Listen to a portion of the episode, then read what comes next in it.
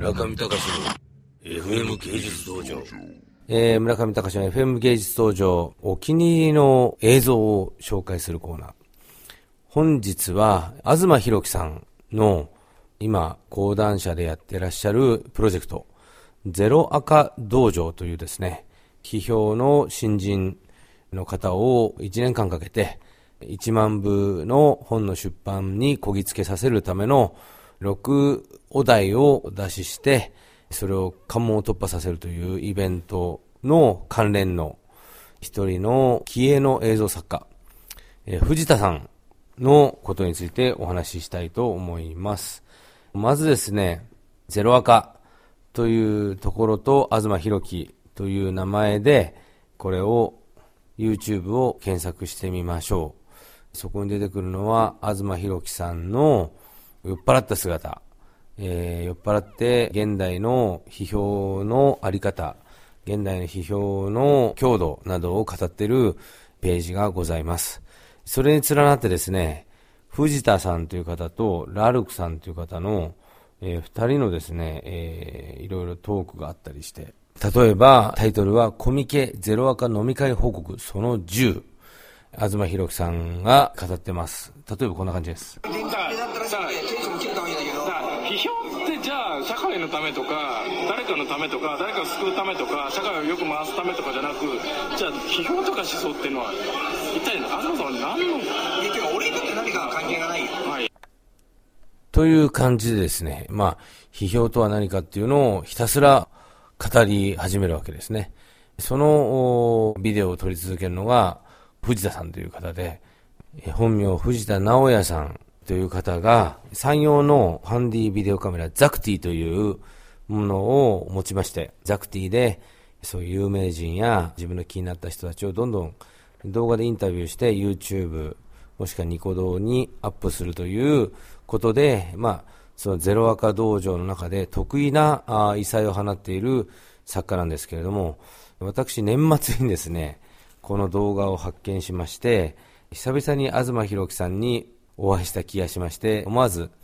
年末じゃない、去年の秋だったかしら、思わず東さんのアドレスをウェブ上で探しまして、打診をしました。えー、東博樹さんと言いますと、スーパーフラットという本で寄稿していただき、まあ、一つの時代をですね、一緒に作らせていただきたいなということで、ご協力いただいた方です。サントリー文芸賞だったかしら、浅田明さんを追う、まあ、追い越せか、追い越した形で、えー、デビューされて、動物化するポストモダンや、郵便的なんちゃら、ちょっと忘れちゃいましたけど、えー、ジャック・デリダの研究者として、20代で、えー、三千と輝く光を放って批評家にデビューした方です。この方がですね、えー、いろんな、まあ、批評会にデビューし、日本の文芸界、いろいろな方と語り合ったり、本を出版したり、えー、大学で教えたりしながら、ある種の怒りを感じていたようです。というのは、まあ、きっとですね、日本の中にいるとですね、正常なクリエイターなら誰もが感じるだろう、行き場のないループ感というのにぶち当たるわけです。で、このループ感を突破するには自分一人の強度をいくら高めても無駄であるということに、まあ、気づかざるを得ないんですね。しかし、怒りを感じている表現者にとっては、共同で何かをやろうということを捨てるとこから表現者になっているわけですから、まあ、その時点で革命を起こすための共同戦線を張る人間を探すというのはパラドックスを抱えることになります。